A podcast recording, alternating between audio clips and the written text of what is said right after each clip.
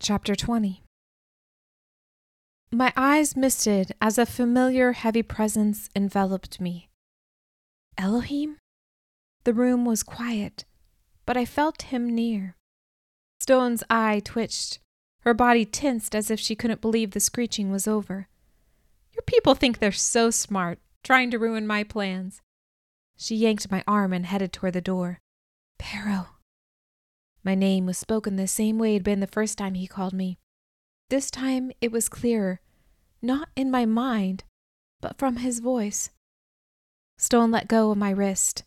I turned. A man wore a robe that landed at the strapped sandals on his feet. His dark hair curled around his shoulders. I edged closer. The more steps I took toward him, the more I trembled at his power. I stopped when I could go no further and collapsed to the floor. I looked up. He saw me. Elohim. Chills poured through me. It was him in the flesh. He nodded. I'm here only for a moment. It isn't time for me to come. Soon I will. How are you here? I am who I am, he said. My name is Yeshua, the promise fulfillment. I'll be born through your descendants. Mine? I didn't know if I wanted to love anyone or have children who'd bring the promised fulfillment.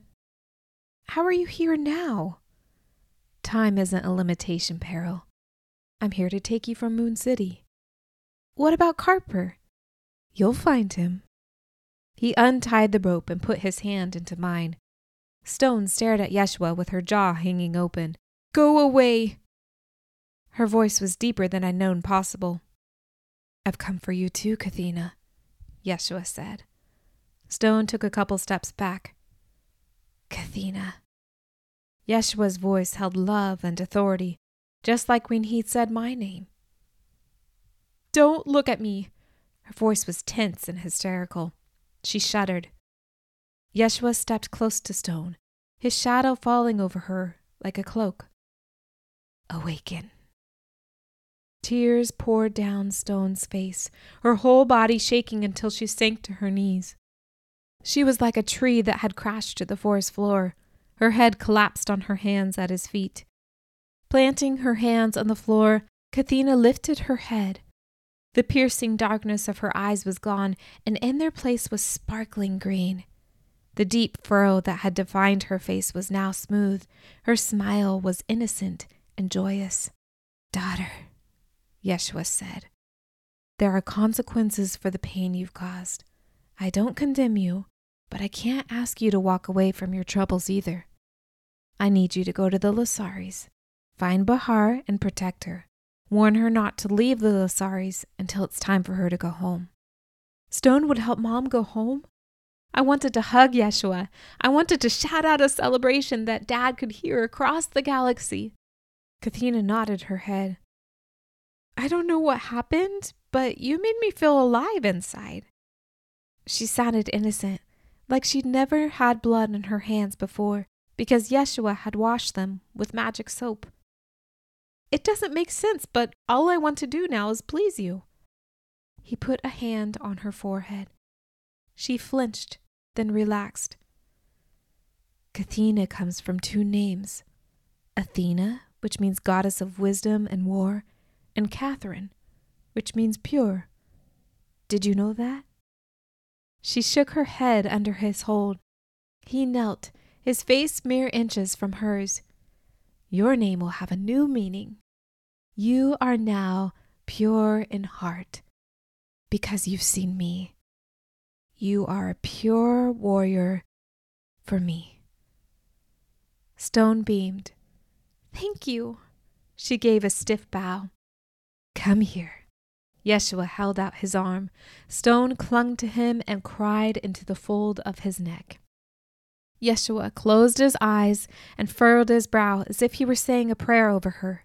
When Stone stepped away from him, she glowed.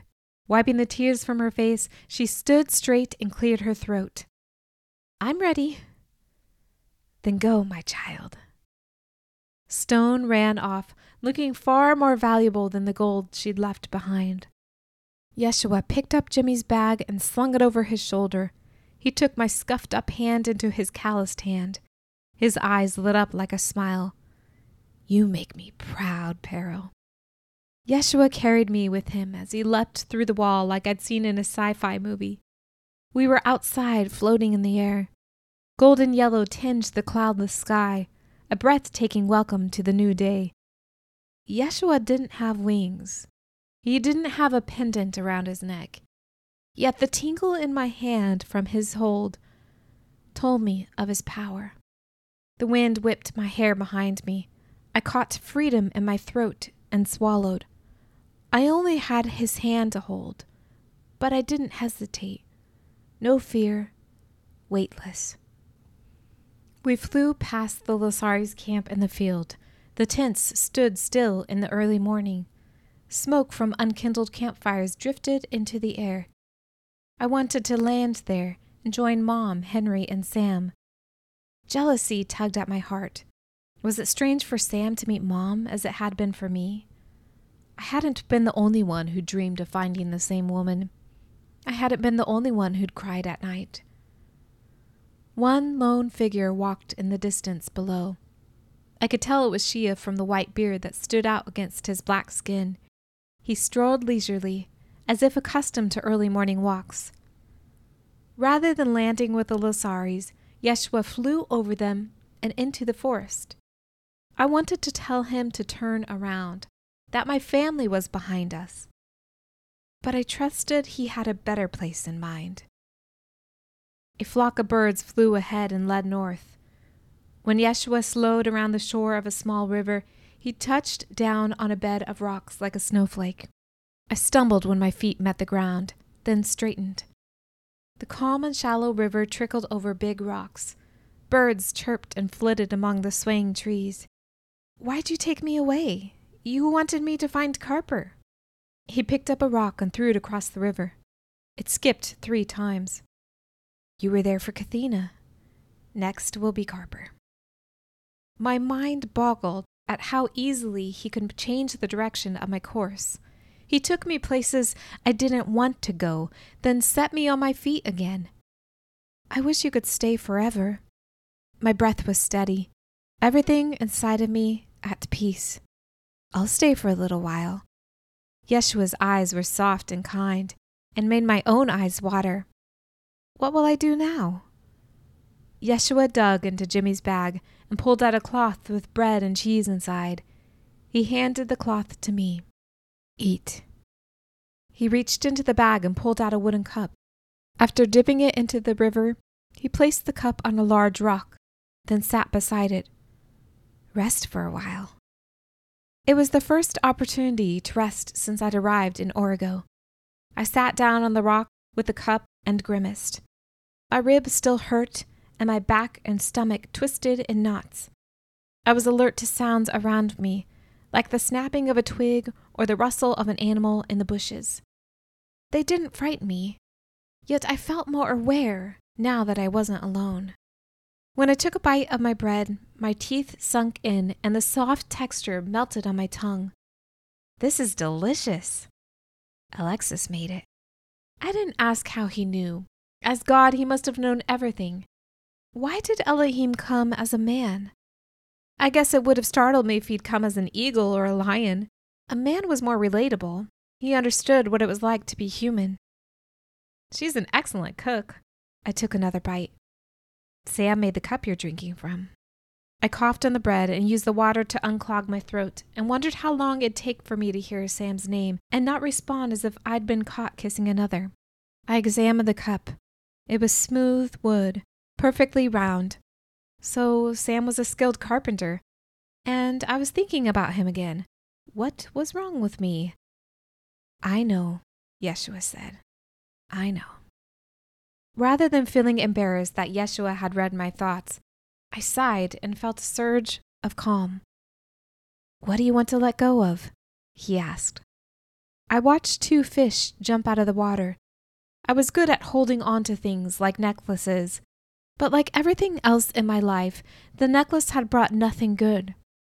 Yet it was the only thing I owned that reminded me of Mom. I couldn't let go. It was too hard. I squared my shoulders. I'm okay. I sensed Yeshua watch me. My heart tightened, unsure of what to say. It was too much. Since mom disappeared, I'd never fully trusted people, but lived in fear I'd be taken too. I'd fallen for someone who ended up being my brother. I could have a crush on someone else. My life was a mess. But without the messy parts of me, I had nothing. I glanced at Yeshua. A tear ran down his cheek. He loved me, and more than mom ever could. It was a beyond human kind of love. It was a God kind of love.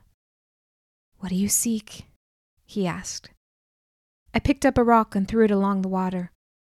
It sunk with a small splash and without a single skip. Figured. That was me. I sought whatever was beyond the forest and the wall and green meadow, but I sunk.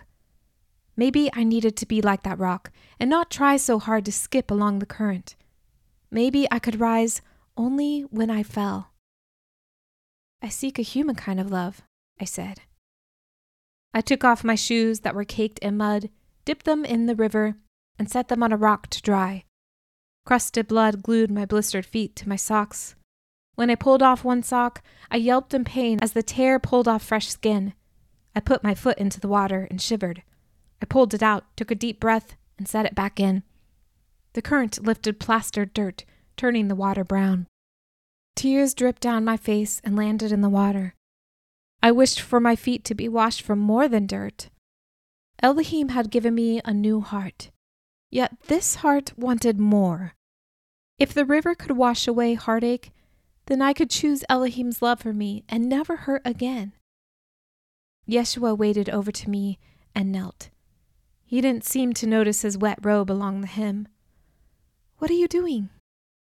Yeshua picked up my other foot and pulled the sock off gently. It only hurt a little. He set it in the water. I gritted my teeth. He rubbed the dirt off my feet and underneath my toenails with his fingers. I shook my head. No, Yeshua. The river will wash me. Please don't. I'm not worthy. The little girl inside me was being cared for. It felt wrong that the great Elohim would wash me, but it felt right that he'd clean me. A time will come when one will wash me in a river, and then I will be ready for the world. Even when you don't see me now, Pero, I'll always be with you. His love for me bubbled up like a fountain and threatened to spill out. I couldn't move. I couldn't question. He'd found me in a small town with a tiny family. He'd chosen to bring me all the way to another universe to wash my feet. It was too much love. I will prepare you for the battles. Koach is within you. Yeshua took the headdress that was wrapped around his shoulders and brought it to my foot. I am life. He rubbed my foot dry and set it on the rock. I am love. A tear escaped. Elohim was the love in my heart. Come to me when you're tired. Yeshua dug into Jimmy's bag and pulled out the ointment. As he opened the bottle, I breathed deeply the eucalyptus and myrrh that he swathed on my wounds. I will help you rest.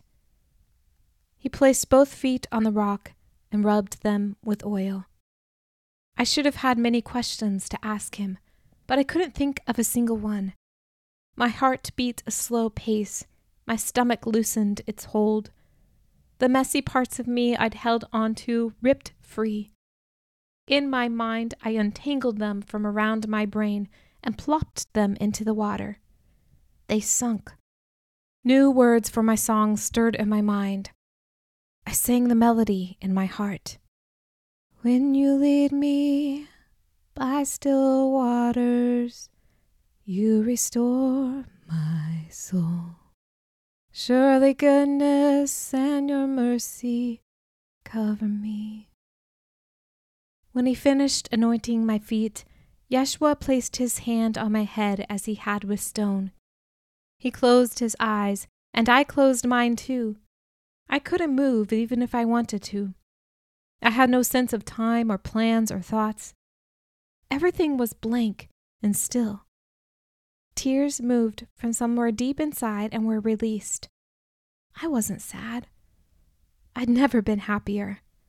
He removed the closet inside and replaced it with infinite space. I was boundless.